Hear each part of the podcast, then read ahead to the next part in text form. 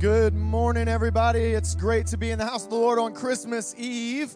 We're so glad that you're here with us. You know, I was thinking this morning, there's no better place to be than in the house of God on Christmas Eve because we get to get together and we get to reflect on the fact that hope has come. Like this little baby shows up and this little baby changes the world. And it shows us that God is with us at all times. God is with us. He's so involved and He cares so much that He enters into the human story, wraps Himself in human flesh, and He lives this life with us. Today, you have entered into a house of hope because of Jesus, our Savior. And we're so excited that you're with us. If you're joining us on live stream, thank you so much for doing so. If you are a first time guest with us, I'm Pastor Tim. I'm the youth pastor here at the church. I want to welcome you here with us, but we'd love to know who you are. So there is a form in the back of the pew right in front of you. You should be able to see it. If you'd grab that visitor form and fill it out for us, we'd love to know who you are, or you can scan the QR code that's on the back of the pew as well. That'll take you to an online form that you can fill out, and we have free Wi Fi available to be able to do that. So thank you for filling that out. And if you're joining us for the first time on live stream, give us a shout out. Let us know you're there. We want to connect with you as well. Thank you so much for joining us. All right, I got just one announcement for you. We are looking ahead into next year, and we have 21 days of prayer coming up. This is so important for us as a church to get together and spend some time in prayer, seeking the Lord for the next year, praying for people who have serious things going on in their lives, and you get to be a part of it. So, what I'm going to ask you to do is, I'm going to ask you to go home, pull out your calendar, and mark those days down. Make sure that you plan to be here because if you don't, you probably won't make it. But it's important for us to be here. We need each other. This is a time for us to gather together, to bear one another's burdens, to rejoice with those who are rejoicing when you get a praise report, to, to lift people up who just need a special touch at the beginning of the year, and then to set your faith to believe God to give you wisdom and direction for your family for your church, for your job, all of that stuff for the next year. It's going to be a powerful 21 days together, and we want you to be there with us. Would you guys stand to your feet? We're going to go right into praise and worship this morning and exalt King Jesus.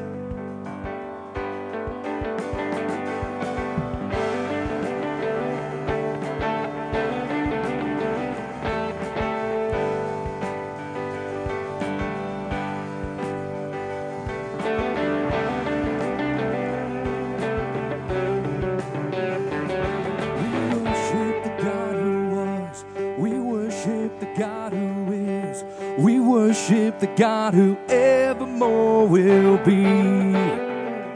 He opened the prison doors, He parted the raging sea. My God, He holds the victory. Yeah. There's joy in the house of the Lord. There's joy in the house of the Lord today. And we won't be quiet. We shout out your praise. There's joy in the house of the Lord. Our God is surely in this place. We won't be quiet. Oh, we shout out your praise. Oh, oh, oh.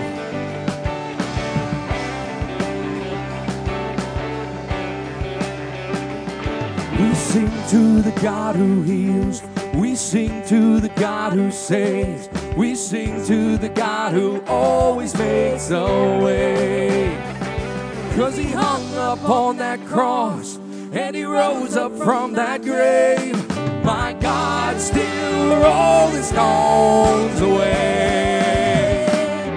There's joy in the house of the Lord. There's joy in the house of the Lord today. And we won't be quiet we shout out your praise. There's joy in the house of the Lord.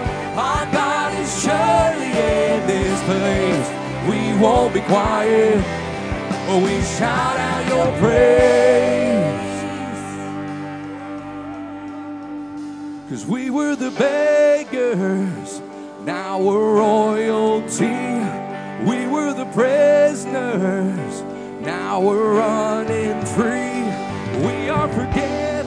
Accepted, redeemed by His grace.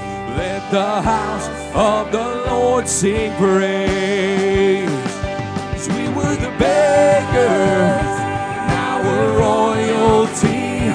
We were the prisoners, now we're running free. We are forgiven, accepted, redeemed by His grace. Let the house of the Lord sing praise.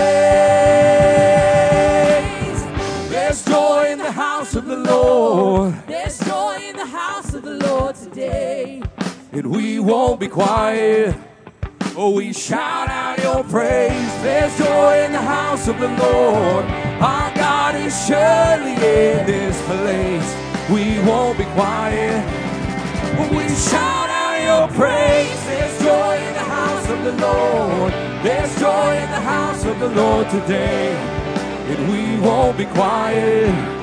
We shout out your praise. There's joy in the house of the Lord. Our God is surely in this place. We won't be quiet. We shout out your praise. Whoa,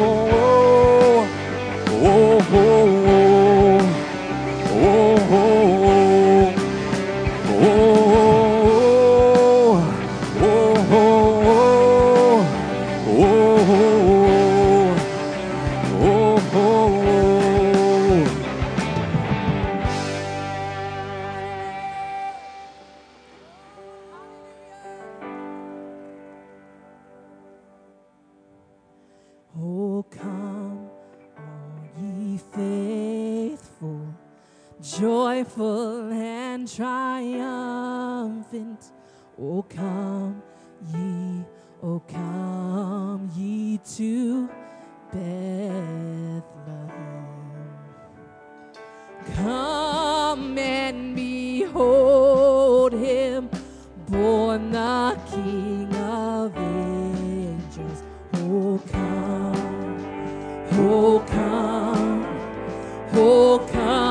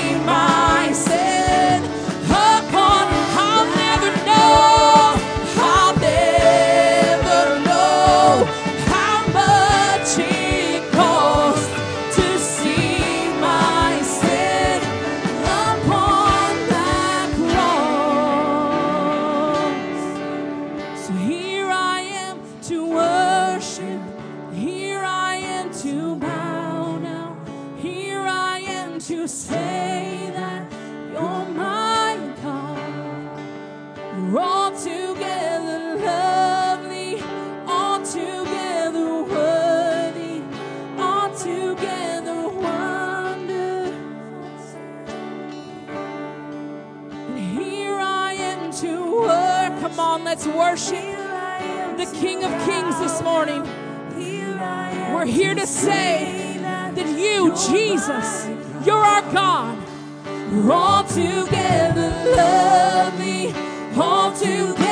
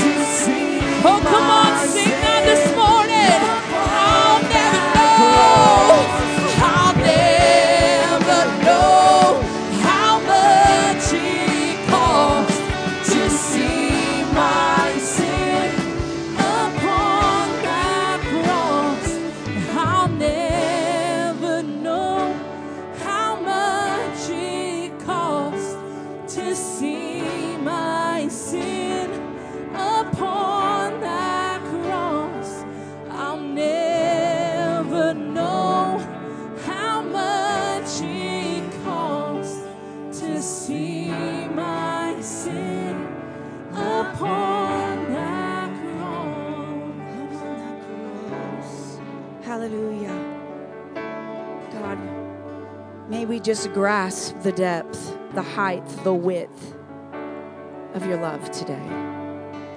God, we don't know how much it cost. We see the cost. Today, we take communion together as a church on this Christmas Eve service, Christmas Eve morn. Guys, come on down, bring communion. We're going to do this the traditional way today. Can't think of a better day to do Christmas the traditional way. I want to just put us in a prostrate place, a posture of the place to receive communion today, that we would imagine ourselves in the stable where Mary and Joseph were. That we would have seen the miracle of God birthed before our eyes, fixated upon this new child who literally had come to redeem all of mankind. He came as a baby, but he left as our Savior. Amen. I'm reminded of Isaiah, the 61st chapter, when Jesus became grown and he knew it was the timing of the Lord. This was his word from the church where he spoke. The Spirit of the sovereign Lord is upon me because the Lord has anointed me to proclaim the good news to the poor. He has sent me to bind up the brokenhearted and to proclaim freedom for the captives and to release from darkness for the prisoners, to proclaim the year of the Lord's favor and the day of vengeance of our God, to comfort all those who mourn, to provide for those who grieve in Zion, and bestow on them a crown of beauty instead of ashes, the oil of joy instead of mourning, and a garment of praise instead of a spirit of despair. When we look at the Savior who started in the manger, is that where he leaves our mind? Or do we see truly that he came to save us all? Today, as we take communion, there's not one of us that should be held captive.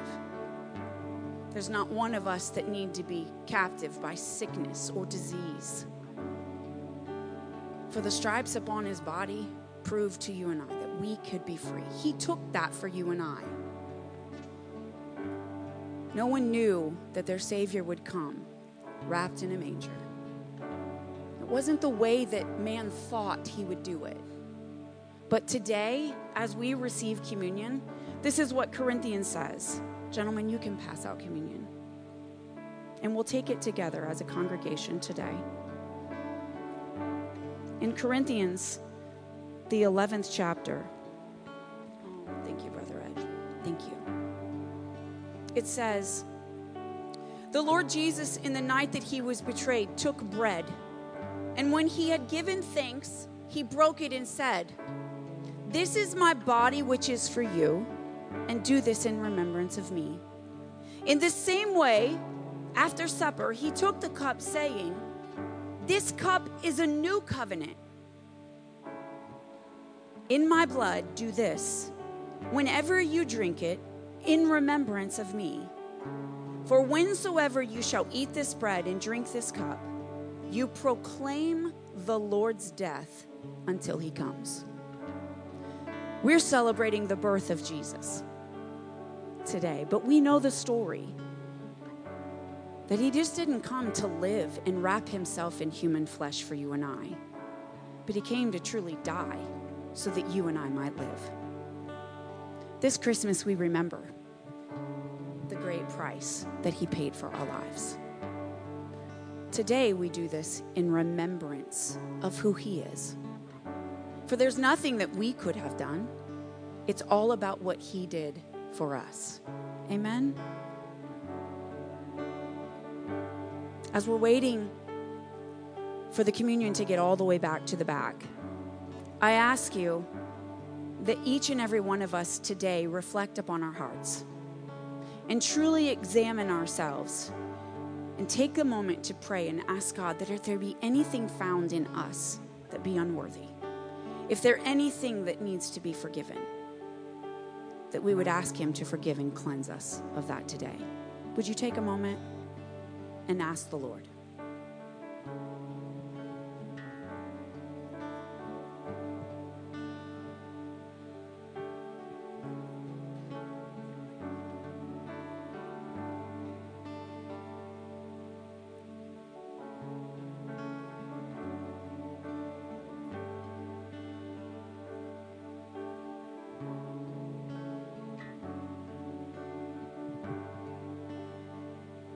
With every heart here today. Father, we come before you today. And God, we thank you for your body that was broken for us at Calvary. Father, we thank you for the stripes that you took upon your back for each and every one of us, that we may be made whole. God, I thank you that at the great exchange of the cross, you saw what we needed before it was even present, and you provided the sacrifice. We do this and we take this bread today in remembrance of you. Let us eat.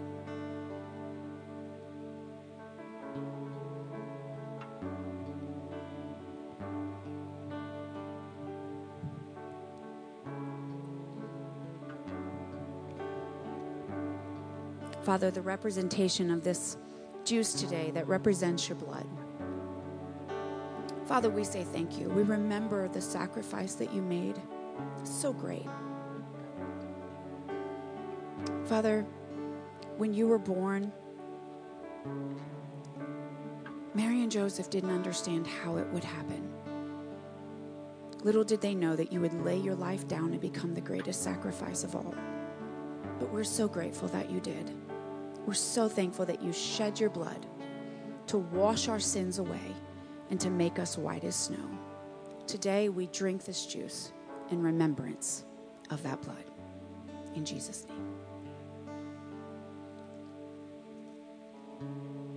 Father, we thank you for your sacrifice.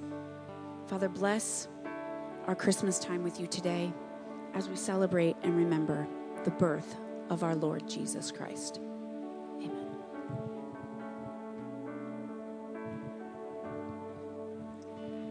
Hallelujah. What a great time to bring in remembrance Christmas Eve, what Jesus has done for all of us, right? We're celebrating the birth of our Savior and what he did for us on the cross. What a what a Lord we serve. Amen. Hallelujah. Well, we have I have the privilege this morning of receiving tithes and offerings. And as always, our ushers do an amazing job. If you need an offering envelope, you can just raise your hand. One of our ushers will make sure you grab one, or you can just simply reach in front of you and grab a, uh, a tithe and offering envelope right in front of you in the pew ahead of you. For those of you watching online, obviously the way you can give is electronically. And uh, for those here in the congregation that want to give electronically, you can certainly give by just clicking on that QR code behind me it takes really seconds to give, and we want to say thank you for giving. Also, before I get into scripture here, I wanted to remind everyone uh, that we had the privilege of sharing about Thanksgiving offering um, in November, and our heartbeat is to retire the debt of this church. I know it's yours as well. For those of you that are just visiting today, this is I'm talking to our only believe people right now. But if you haven't given your Thanksgiving offering, you still can do it. Many have come to me asking me, Brother Rick, I forgot to get it in November. Can I do it? The answer is yes. All you have to do is grab a yellow envelope, or if you do it online, there's a designation for it as well. And we want to retire another bond. So the quicker we get rid of the debt, the quicker we can use those monies to reach more people and change lives. So if you want to give your Thanksgiving offering, you can do that as well. And then last but not least, obviously we have one more Sunday, which will be December 31st. For those of you that want to make sure you get credit or a receipt for your giving, you can give up until next Sunday, uh, which will be Sunday morning, and you'll make sure you get credit for 2023. Is that okay? Amen. If you got your Bibles, I am going to read a handful of scripture verses. I will apologize ahead of time for the amount of them. I try to keep it brief but I want to get the story out to everybody. And I want to talk to you about, I mean, we're, we're going to go to Matthew chapter 2, verse 1. Matthew chapter 2, verse 1. And uh, Sister Karen is going to help us out by following me on the screen so you, maybe you don't have to flip as fast as, as you have to. I'm going to try to talk kind of fast, a little faster than I normally do so I can get through scripture verses. But it's a great story of God's provision even before the need was ever realized. So where we go? Matthew chapter 2, verse 1 says, of course, it's the Christmas story, we know that. Now, when Jesus was born in Bethlehem of Judea in the days of Herod the king, behold, there came wise men from the east to Jerusalem, saying, Where is he that is born the king of the Jews? For we have seen his star in the east and are come to worship him. When Herod the king heard these things, he was troubled, and all Jerusalem with him. And when he had gathered all the chief priests and scribes of the people together, he demanded of them where Christ should be born. And they said unto him, In Bethlehem of Judea, for thus it is written by the prophet. And thou, Bethlehem, in the land of Judah, art not the least among the princes of Judah, for out of thee shall come a governor that shall rule my people Israel. Then Herod, when he had privy, called the wise men, inquiring of them diligently what time the star appeared. And he sent them to Bethlehem and said, Go and search diligently for the young child, and when you have found him, bring word to me that I might come and worship him also. When they had heard the they heard the king, they departed, and lo, the star, which they saw in the east, went before them till it come, or till it came and stood over where the young child was. When they saw the star, they rejoiced with exceeding great joy. And when and when they were come into the house, they saw the young child with Mary, his mother, and fell down and worshipped him. And when they opened their treasures, they presented unto him gifts of gold, frankincense, and myrrh. And being warned of God in a dream that they should not return to Herod, this is the wise men, they departed in their own country another way. And when they were departed, behold, an angel of the Lord appeared to Joseph in a dream, saying, Arise and take the young child and his mother, and flee into Egypt, and be thou there until I bring thee word, for Herod will seek the young child to destroy him. When he arose, he took the child, he being Joseph, he took the young child and his mother by night and departed into Egypt, and was there until the death of Herod, that it might be fulfilled which was spoken of the Lord the prophet, saying, Out of Egypt have I called my son. Then Herod, when he saw that he was mocked of the wise men, was exceedingly wrath, or very upset, and sent forth and slew all the children that were in Bethlehem and in the coast thereof, from two years old and under, according to the time in which he had diligently inquired of the wise men. Now, this story obviously is quite lengthy, so I apologize for taking so much time just to read the scripture here. But I wanted to bring a point out to you that we read in, in, verse in verse 2 of Matthew 2 that the wise men came from the east. Now, Bible scholars say this. Bible scholars say these wise men most likely came from either Babylon or Persia, which would be modern day Iraq or modern day Iran. And what's unique about this is that you see in verse 7 where Herod asked the wise men very, very inquisitively, When did you first see the star? And so they had to tell him a time frame for him to deduct in verse 16 that he had to kill all children two years of old. So Bible scholars say this that these wise men traveled from either Babylon or Persia and traveled potentially up to 1,200 miles to see where Jesus was at. And not only did they travel 1,200 miles, but they also traveled approximately up to two years, two years before they got a chance to see Jesus in the house itself. So think about this that before Mary and Joseph had a need to flee Egypt, to flee to Egypt, that God brought provision two years prior. Think about that. So the story then goes on to say that the wise men knew not to go back to Herod because they knew Herod was plotting to kill the children. And then Joseph has a dream is, is, is, has a dream, and an angel Lord tells Joseph, You must flee the kids. You, you must take your child and take your wife to Egypt. Now, think about the provision of God. God, again, before before before two years happened, before Jesus was going to be needed to be uh, escaped to Egypt with Mary and Joseph, God sent magi, these, these wise men, to present these gifts gold, frankincense, and myrrh, so that Mary and Joseph would have every need met as they escaped into Egypt. So think about that. They, they get this, they get the word of the Lord from an angel saying, You must escape, you got to get out. Herod's going to kill the baby Jesus. He's going to kill Jesus himself. So they escape, but every need was met because they had gold, because they had frankincense and myrrh. Now they were they they traveled all the way to Egypt, and then they stayed in Egypt many months before coming back upon Herod's death. But I want to encourage you, church, that you know what? That God will meet your need even before you request it. God knew that Mary and Joseph was going to have this need two years before the need actually came about. The God that we serve has blessings, has increase, and has provision for you. And for you that are tithers, that are part of Only Believe, I want to say, you can rest assured God has great things in store for you because we know the word says in Malachi 3:10 that when we tithe, God will open up the windows of heaven upon our life and bring blessings upon us that we will not have room enough to receive it. So church today, as we give, understand before you call, God will answer. While you're yet speaking, he will say, "Here I am." Provisions coming your way even before you ask it. Amen. Let's pray right now. Father, I just thank you, God, for this Christmas story. We thank you for what you've done for us. Lord Jesus, we just give you praise today as we bring our tithes, we bring our offerings into the storehouse, into the church. Lord, we just worship you, Jesus. We thank you for what you've done for us. Thank you for shedding your blood. We thank you, Lord Jesus, for just living a sinless life. They've our sins upon that cross that we can be reconciled back to God. Lord, we love you. We worship you. Let the tithes, let the offerings given today be a sweet aroma to you, Father God. We love you and praise you. In Jesus' name, and everybody said, Amen. Let's bring our tithes and offerings unto the Lord.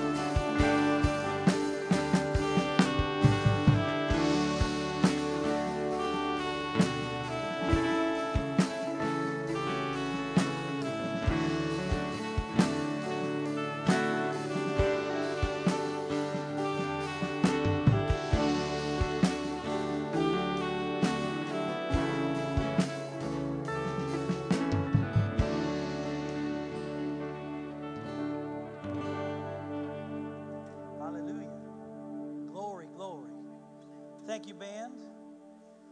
Beautiful, beautiful. Well, look at your person beside you and say, Happy or Merry Christmas Eve. Yes, amen. Christmas Eve, it's, it feels like we're in Florida, right? 50 degrees out. So, Rob, you came from Florida and the family. Good to see you guys. You brought the warm weather. I'm kind of happy, but a lot of people aren't. They wanted the snow, so you know, just you better sneak out today. All right, get you for that. So is everybody doing good this morning?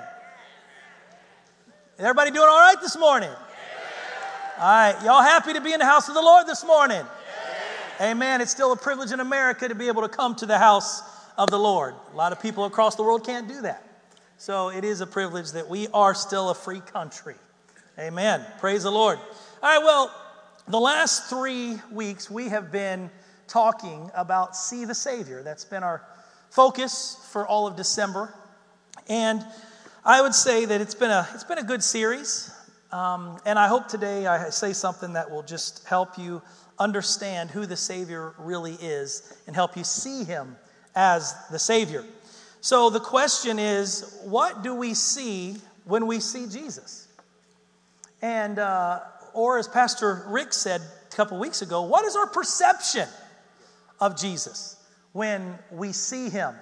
What's crazy to me is, is when I read the Bible and I look back and I read the Old Testament and then I read the New Testament, the people that surprise me the most is his own people, the Jews, and the Jewish leaders.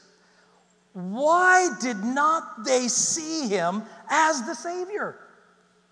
I mean, they had it all together. Remember, God fully prepared the chosen people, his people, to wait and watch for their coming Messiah. We read about it all through the Old Testament. God raised up leaders and prophets who gave prophetic words of his coming. Did they not? Absolutely did. Also, there were signs and wonders and typologies and different kinds of patterns that God gave to his people to show them that he is coming. Be on watch because the Messiah is coming. All these things were meant to point them to their coming Messiah and to prepare them to recognize him when he does come. His own people. All this was for him, the Israelites. The prophecies about the coming of Jesus in the Old Testament are found and they are all fulfilled in the new covenant, in the New Testament. And after Adam and Eve sinned in the Garden of Eden in the beginning, God wasted no time in coming up with a plan to get his people back, to restore them into relationship between God and man. Because remember, they were kicked out of the garden. Light and darkness have no fellowship with each other. It's over. So we couldn't commune with God. But He created us for relationship. But He also created us with free will. And their free will to go and do something they weren't supposed to cost them their life, their spiritual lives. And God wanted that restored. That's how much He loves us. because he wants that relationship with us. So in the beginning, in Genesis 3:15, after Adam and Eve sinned, that was the first prediction of our Savior that was to come. And it says, And I will put enmity, that's open hostility, between you and the woman, and between your seed and her seed. He shall bruise your heel, fatally, fatally, and you shall bruise his heel. You see, the serpent will bite the heel of the woman's seed. And who's the woman's seed? That was Jesus. And what did Jesus do when he died on the cross? Bam, he fatally wounded the devil. That means death no more had a sting. It was over. We now could have a relationship with Christ, and we know that he defeated him on the cross. Amen? Absolutely, he did. Praise the Lord. So, there are over 300 prophecies about Jesus in the Old Testament. And so as I go through them, I will probably be done about 2:33 today. So I hope the crock pot was set on low this morning when you left. So no, I'm not going to do all those. But I do want to come up and show you a couple different Old Testament prophecies that were confirmed in the New Testament. And before I do that, I want to say this. Uh, I don't want to bore you today, but there were several, uh, I don't know how many, very, very smart mathematicians, world mathematicians. Some were Christian and some were not, that all got together. And they wanted to find out about these prophecies that the Bible talked about. And how could they really, how could a man, knowing something thousands of years ago, how possible would it be really to be predicted into the future? And so a very long process had taken place. But I want to give it to you in a very short process so you understand these prophecies. They said that in order for even one prophecy to come to pass from thousands of years ago to today, the likelihood of a man or woman figuring this out would be to take the state of Texas. How many of you have lived in Texas? Anybody? Yeah. It's a pretty big place, yeah? It's huge. Take Texas and put quarters on the entire state of Texas. Quarters. Fill it with quarters. Take one quarter only and mark a black face on it. And stick it in with a pile of all those quarters that fill the entire state. And take a man and blindfold him and set him somewhere in the state of Texas with all those quarters. And the likelihood of him picking up that one black quarter would be one and 150,000 zeros on the end of it. And yet, every single prophecy that was foretold in the Old Covenant has come to pass exactly how it was supposed to. Exactly. Listen, the Bible is real. Everything that it says is real. It does not contradict itself, as the world says. Everything in it is true. Everything in it is coming to pass. And what might be scary to some people, that every prophecy that God said would come to pass before Jesus comes and meets us in the air has been fulfilled. All we're waiting on now is his return. Woo! Wow. It's amazing. It's amazing. So, Micah, let's go to Micah chapter 5, verse 2.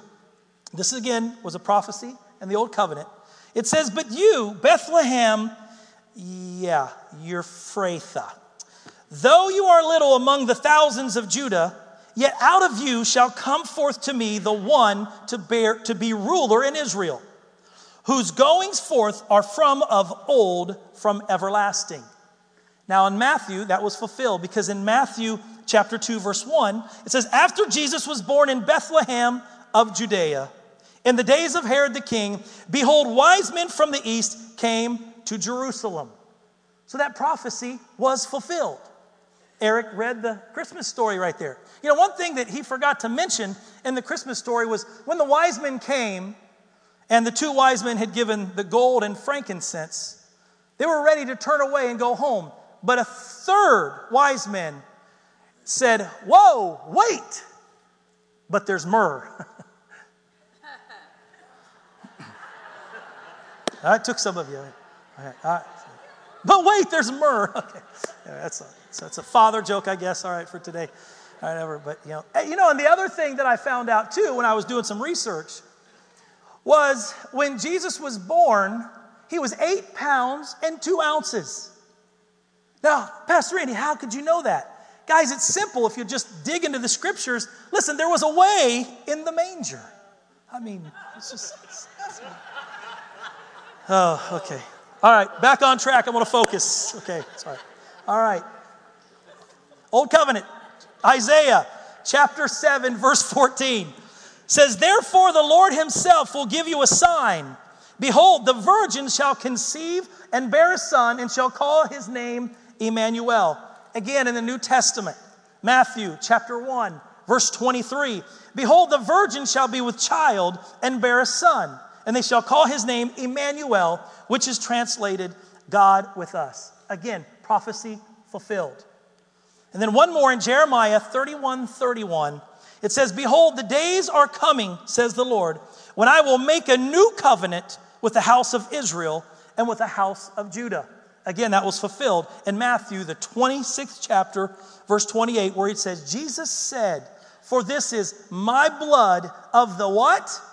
The new covenant, which is shed for many for the remissions of sins. It happened. Everything, the impossible became possible. Impossible. Guys, we, you know, Florida has hurricanes, and yet they can see a hurricane, they can see it coming.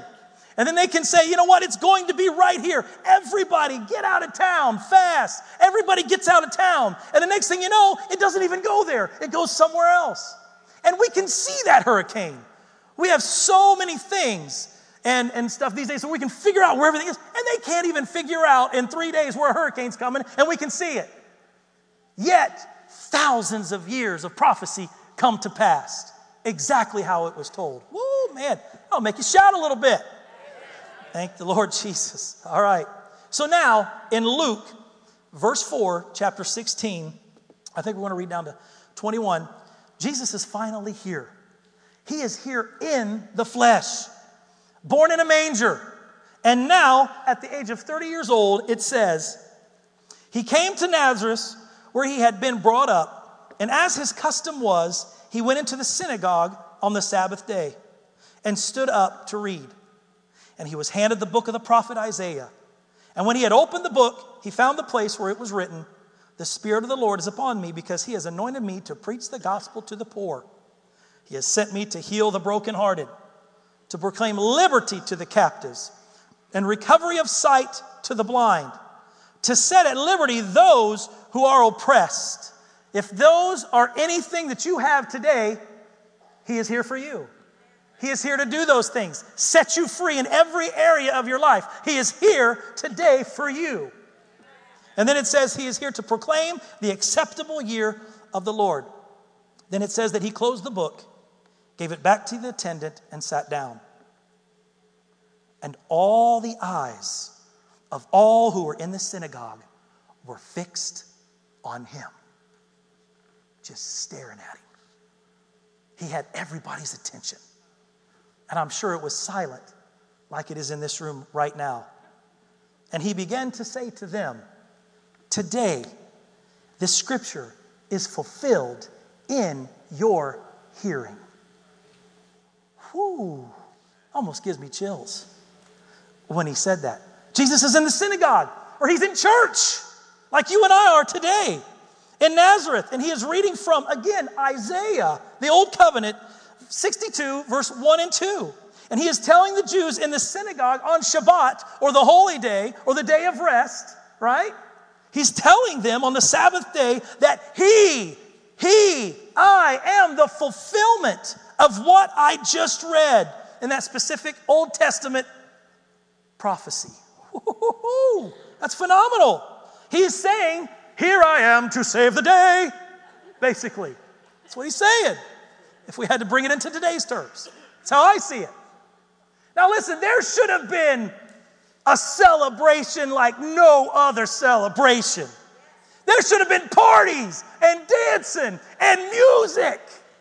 I mean, man, people should have been dancing their clothes off like David did. Because the King of Kings, our Creator, is here in the flesh, right in front of them.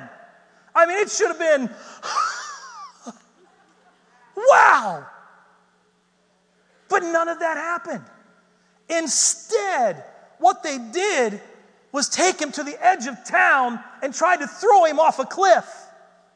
Jeez. Good Lord. So the question again is why didn't they see the Savior? Right in front of them, all the prophecies fulfilled. Him standing up and reading about himself. But here's the deal not only did they have the prophecies, but they had their rituals that they had to do every year to remind them of his coming and remind them of what he has done for them. Every year, for hundreds or maybe even thousands of years, there was the Feast of Passovers, and then which called uh, for the sacrifice of the pure lambs. One lamb every year per family had to be sacrificed. The sacrifice first took place right before the 10th plague in Egypt when all the firstborn um, were killed.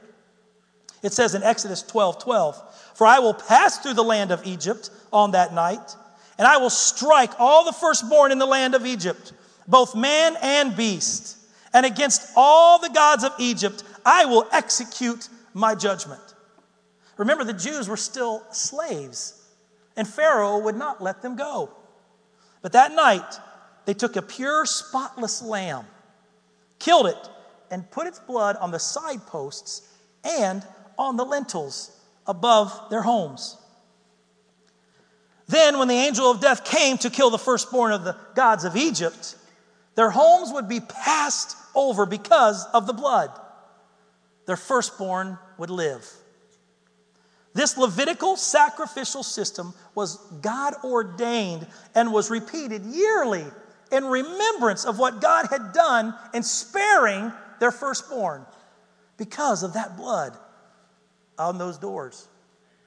Again, when Jesus showed up in person on the 10th day of the month of Nisan, I don't know if you sell that, but that is actually the first month of the Jewish calendar. That day in which the Passover lamb was selected, Jesus presented himself as the Lamb of God and rode into Jerusalem on a donkey. We grew up with it. Jesus riding in, and we had all the branches, and we're saying, Hosanna in the highest. Yeah, you remember that as kids. That's right. He did that himself. And you can find that prophecy in Zechariah 9, chapter 9, and verse 9. The spotless lambs were inspected for four days in the Old Covenant to determine they were pure and worthy of sacrifice. Well, guess what? Jesus was challenged and tested for four days by the Pharisees and the other rulers before his crucifixion. Isn't that crazy? And Pontius Pilate himself said, I find no wrong in this man. Wow, the similarities and things were amazing. So they should have seen Jesus as the Savior. But here's the thing, guys Jesus came in as a baby in a manger and lived a very humble life. And the Jews were looking for a man, a Messiah, an anointed one who would lead them and liberate them. That's what they were looking for. When Jesus began to preach, it was one of love for all and humble service. Come on, what kind of king wants to be humble and wants to serve? Every king wants to be served, right? Oh, not Jesus. No. They were looking for one who would conquer, not for a suffering servant who would die. It's weak. That's weakness. They were looking for the line of the tribe of Judah who would reign as king, not the Lamb of God who would take away the sins of the world. Weren't looking for that at all. They were looking for Messiah, son of David. He was to be king from the tribe of Judah the line of Judah. They missed Messiah, son of Joseph. Wow. The suffering servant who would forgive the sins of his brethren and restore his relationship with them, like we just talked about. They were only looking for a coming king who would free them from Roman oppression, not a Passover lamb who would free them from the bondage of their sin. No wonder they didn't see him as the Savior. It's crazy. So now I want you to go to Matthew, the 16th chapter. Matthew, the 16th chapter. And Jesus was obviously preaching and healing people all over Israel. And uh, he had made it up to the northern part of Israel. I put a map up here to a region called Caesarea Philippi. You can see it way up there on the north. You see Jerusalem way, way, way down there. So from Jerusalem to Caesarea Philippi, it would take somewhere like 49 hours to walk it. Okay? Good thing there's no winter there. It would take five and a half hours by bus or two and a half hours by car. I tried to look and see how far it would take with a donkey. I couldn't find it. So, or a camel. I, I, I looked everywhere. Couldn't find it. But now you see there where the Sea of Galilee is. If some of you can see that close, uh, it's 25 miles north of the Sea of Galilee, Caesarea Philippi. So Jesus is up there in that region, and that was a very paganistic area. So a lot of people would go up there and they would sacrifice and pray and worship to false gods, pagan gods. And up in that area was a god named Pan. And this is what he looks like. Really ugly looking thing, I guess. Um, they worship this thing. He was a half god and half goat. And a lot of pictures show him with a flute in his hand, like you see right there. He was also called the god of fright. I guess you can see why. Why would you want to worship something like that? I don't know. But he was a cave god. And there was a cave at the base of Mount Hermon called the Grotto of Pan. The Grotto of Pan. And water flowed from it to the Jordan River. And it was the center of the pagan worship up there. And the people thought that the water led straight down to hell. And so what they would do is, is they would take their animals and they would, they would take their live animals and they would throw them into the pit and they would pray and, and worship and sacrifice those animals for anything you can imagine uh, better crops, a good yield, um, you know, fertility, children, whatever they wanted to. That's what they would do to this God in that grotto, in that hole right there, which is absolutely crazy. So there was also a temple area built, and there's a picture of this temple area built. And it was an open air sanctuary, and it was built for Pan next to the source of water that exited into the Jordan River. This became a monster city with this deal. And what amazes me is how somebody can just sit down and come up with this false name of Pan and then build this ridiculous looking statue, half man, half goat, with a flute and horns, call his name Fright, and expect people to actually worship this thing. Unbelievable. Man made, it doesn't exist, it's not real, everything's completely made up, and yet they built a city around it and worshiped it and sacrificed to it. Mm-mm-mm. Caesar Augustus gave that region to Herod the Great. He was the very bad king that Pastor Tim talked about the first time, who actually murdered his wife and at least three of his kids because he felt threatened that they were going to take his kingdom. Well, he gave that, um, that, that piece of land to his son, and his name was Philip, okay? And of course, he named the region after Caesar, and himself, of course, Philip. Therefore, Caesarea Philippi was the name of that whole region. And I, I say all this because I want you to see a picture of what Jesus was doing here. Caesar demanded to be worshiped. I mean, what other emperor doesn't demand to be worshiped? All right? And remember the story of King Nebuchadnezzar? You know, he built this monster statue of himself and demanded people to worship him, and if not, they threw them in the fire. Shadrach, Meshach, and Abednego said, I ain't doing it. Well, if you didn't call these emperors, kings, gods, or rulers, or worship them, then really bad things can happen to you. And in this situation, Philip the Tetrarch, son of King Herod, he was a very bad king, like father, like son. And he was actually the first Jewish king to even put his face on a quarter or a dime or whatever. That's his face right there. He was just that crazy to do that. But if you didn't call him Lord or God when he asked you who he was, bad things could happen to you. He would throw you in the lion's den, which we know that happened to Daniel. Um, you would get hot rods pressed against different parts of your body. Uh, you could get, um, let's see, uh, stretched on a rack. Yes, you get stretched on a rack. That sounds fun. Let's see, you get your eyes gouged out. Uh, there was lots of other things that would happen to you, but I'm not going to mention them because this is about a story and Christmas and little babies, so we won't go there.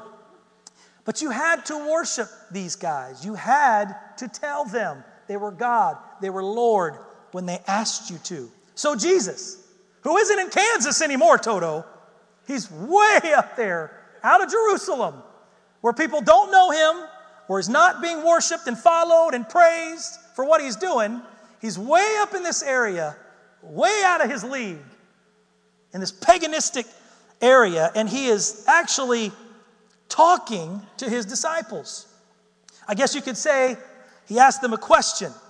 And in Matthew 16 13, he said to his disciples, Who do men say that I, the Son of Man, am? Knowing where he was. They all knew what these gods and kings thought. In this environment, he asked this type of question. In other words, I think he was probably asking the children of Israel, So, what's, uh, what's everybody saying on the dirt roads, bro?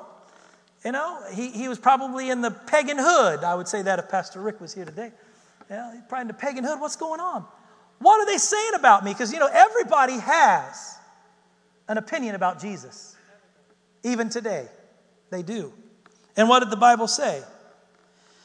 It says that some of them said, Oh, well, you might be John the Baptist. People say that you're uh, Elijah, or others, Jeremiah or one of the other prophets.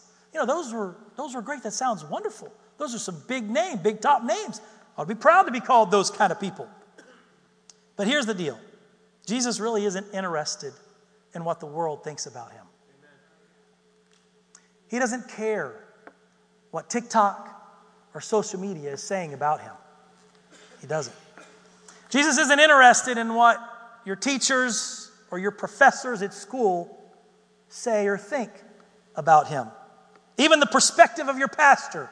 I don't feel Jesus really is concerned about that. No.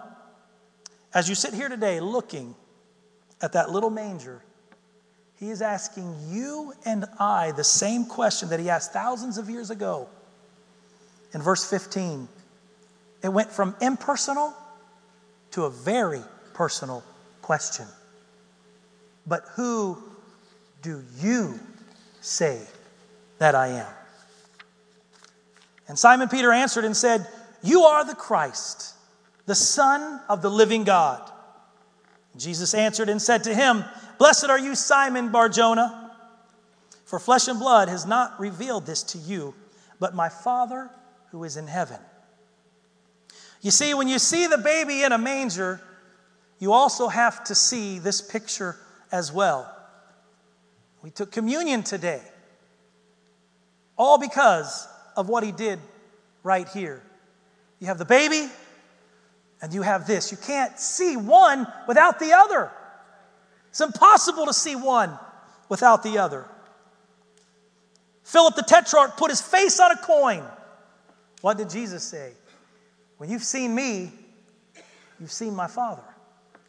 Philip the Tetrarch was trying to build a monster city that would be bigger than any other city, that everybody in the nation would like, it's undisputed, I've got it all. Well, Jesus wasn't building a city. What was Jesus building? An eternal kingdom. That's what he's still building. And he wants you and I to be a part of that kingdom. That's what he came for. And the Jews, well, the Jews couldn't see what was right in front of them in the flesh. It was all being played out in real time. And they either couldn't see it or they refused to see him as the Savior. It's one or the other. So, my question to you today is this When you see Jesus, who do you see? Do you see him as a threat, like King Herod saw him as a threat, want to take over his kingdom? Do you see him as a threat to your lifestyle, the way you live and want to live? Do you see him maybe as a scary judge? A lot of people see that. Maybe just a historical figure. Do you see him as a fictional, made up character? Or do you see him as a prophet, a teacher, a Jewish leader, perhaps? Or maybe to you, he is just an idea. And if he's just an idea, you can do anything you want, and it doesn't matter. Nobody can tell you what to do. So, who is he to you as you're sitting here? There were 25,000 teenagers, and they were asked the same question Who do you see Jesus as when you see him? 46% said a person offering hope to people. It's pretty good. 43% of those teenagers said, ah, a caring person. Oh, that's, that's nice. But here's the deal only 23% of those 25,000 teenagers saw him as the Savior and someone they could have a personal relationship with. That's very sad and that's scary. That's our future generations being raised up in this world. They're missing it, just like his own people missed it. Here's the deal if you want to see Jesus, you have to follow. First, you have to be objective and follow the evidence. Listen, that evidence will take you to his birth, they'll take you through his life, take you through Calvary, take you to his death and resurrection. It's all in there. Even historical figures that weren't saved, they weren't Christians, talk about Jesus all the time. The evidence is there. You just have to find it. Because believing in God must lead to a commitment to God, or it does you nothing. For the devils believe and they tremble. Knowing about Jesus is different than having an intimate relationship with Jesus as well. To know Him to know Him is to love Him. To know Him is to obey Him, obey His commandments. To know Him is to serve Him and let Him lead you instead of you leading Him and only letting Him in parts of your life, the parts that you only want. He sees everything, He knows everything about you, He created you. So why don't you let Him in? You don't even know how many hairs you have on your own head, but He does. It's true, it's what the Bible says. It all starts with you believing that you are lost and have sinned, and believing God came in human form to pay a debt that you and I could never, ever pay. That's where it all starts. He absorbed the debt that you and I owed by letting Himself being nailed to that cross. Sinless man, spotless lamb being slaughtered on that tree so you and I could have an eternal life and a relationship with Him while we're still on this earth. Isaiah 9 6 says, Unto us a child is born. Us, that's you and me. Unto us a child is given. That's to you and me, nobody else. He came for us, He came for you. Friday, Nicole and I had lunch at uh, Cracker, not Cracker Barrel, but Texas Roadhouse. They're only open for lunch on Fridays, so I went there. Took my wifey on a little date, cheap date, and uh, we were shopping. And we got ready to pay for our meal, and the lady said, Oh, it's been taken care of. And I said, What? Yeah, it's been taken care of. Somebody paid for your meal. What? No way. You're kidding. Man, when that stuff happens, you feel good on the inside. I mean, you know that. You guys, that's happened to a lot of you. Hopefully, everybody at one point in time. Man, it feels good. You feel all gooey on the inside. You know, it's like you want to go, you look around the restaurant. Where, where, where are they? I want to go give a hug. Say thank you. You didn't have to do that. It was so kind of you. That's what we want to do. I mean, as good as that feels, how good does it feel knowing Jesus came to earth and paid a debt that you and I could never pay? Ever. No matter what we did or try to do. Wow. That's, that's a real gift. Salvation is the best gift you will ever get your entire life. I don't care if you get a Maserati, it's going to get old. When you have to pay the $2,000 for the oil change, you're going to want to sell it. But this gift never gets old. All you have to do is reach out and accept it. You must see him as the Savior. Nicole, come here. Come up here with me, please, honey. you look feel good today. Thank you. You're welcome. I'm asking you today, we are asking you today, how many of you would reach out? Just reach out and accept that free gift that's amazing, that will change your life forever this morning. If you've never, ever received Jesus as your Savior, now's the time. But everybody stand up. Just stand up. Stand up with me today. The Lord told me that there's somebody in here today. If you look at your hands, they're sweating already and you're nervous. When I was writing this and praying, the Lord said, There's somebody out there, told me this two days ago. Their hands are sweating, they're nervous. That's you. He wants you to accept that free gift today. Nicole and I are down here because we just want to be with you and we want to give you a big hug and help you accept that gift. So if that's you and your hands are sweating, just rub them on your pants or skirt or dress and come down here right now. We want to pray with you and we want you to be a part of this amazing family. And anybody else, anybody else that's out there that want that free gift. You already know, you feel it. If that's you, come on down. If you need to come down with somebody, come on down. I'm not taking forever. If you want to, you want to. If you don't, that's okay. We're going on.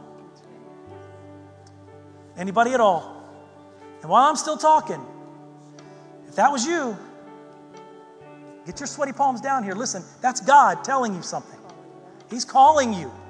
He knows. Come on, bro. Amen. Is your palm sweaty? Oh, whoa! Yes, they are. They're absolutely sweaty. Was there anybody else? Anybody else at all? Here's the deal, guys. If you're not ready, it's okay. It's okay. You don't really come to church. It's okay. But here's what I want you not to do I want you not to not come back until next year. I mean, Christmas of next year. come back next year. It's a week away. But if you're not ready to receive Jesus, you're not sure, it's okay. Start coming to church every week. Start coming on Wednesday. Start coming on Sundays. Find God. Listen, when you find God, you will find freedom. You will find freedom. It's only in God. And then when you find freedom, you will discover your purpose. You will find out what God wants for you in your life. And when you discover that, you'll be able to make a difference in somebody else's life. you'll be able to pay for somebody else's meal, and man, will it feel good. But in a spiritual way. So when you leave here today, don't just say, well, now I, man, I just ain't ready. Start coming. We have small groups in February, starting up in February again. Great groups to talk about anything you want to talk about. Start making a commitment just to come back to the house of God. All right, anybody else? Okay. This month, I had to bury a two month old little girl, and I had to bury a 69 year old man. Had a massive heart attack, and he was dead before he hit the ground. You may not have tomorrow. It's not promised to tomorrow. Those are two horrible funerals that we had to go to this week or this month and do. So this is it. Anybody else? Okay. All right, bro. yeah, it's okay. We love you. We love you, man. Hmm. Are you ready to pray? Everybody, just pray this. Father, in Jesus' name, come before you today come before you today as a sinner, as a sinner, headed straight for hell. headed straight for hell. But Lord, I thank you Lord, I thank you that you sent your Son, that you sent your Son, the greatest gift of all, the greatest gift of all, to die for me to die for me on the cross, on the cross, to take a debt to take a debt I could never pay. I could never take. Thank you, Jesus, Thank you, Jesus, for forgiving me for forgiving of my sins. of my sins. In Jesus' name. In Jesus' name, Now help me now help me and guide me. and guide me. I thank you that I am yours. Thank you that I am yours. I give you praise today for it. Give you praise today for it. Amen. Amen. Amen. Amen. Hallelujah. Love you, buddy. Love you. All right. Tonight, I know most of you probably won't be here. That's okay. You chose the morning service tonight at 6 p.m. Of course, we have our candlelight service. It'll pretty much be the same service, but we'll have lots of uh, food, I guess, right? Desserts and snacks and cookies and whatever, and our candlelight service at 6. So if you're not going to be here, that's okay. We want to wish you, Nicole. Why'd you go? Come back over here. Jeez. New. Uh, yeah, I know. Pastor Nicole and I and Pastor Phyllis, we just we want to wish you guys a very Merry Christmas. Um, and then we're going to just pray and bless you guys here as you leave today. Father, we come before you, and God, I just bless this congregation. I bless these people. I pronounce blessing, Father, over their homes. God, over their families, their extended families that are even here today as well. And God, I just thank you so much that, Lord God, everywhere they put their feet, God, they will prosper. Everything they put their hands to will prosper. Everywhere they go, everybody that sees them, they will see the light, your light, in the name of Jesus. God, I thank you. I thank you that their, their families are saved, they're healed, they're set free, they're delivered. I thank you for favor everywhere they go. Every foot that they take a step in, favor will follow them. You will follow them. In Jesus' name. God, thank you for safe trips to their families.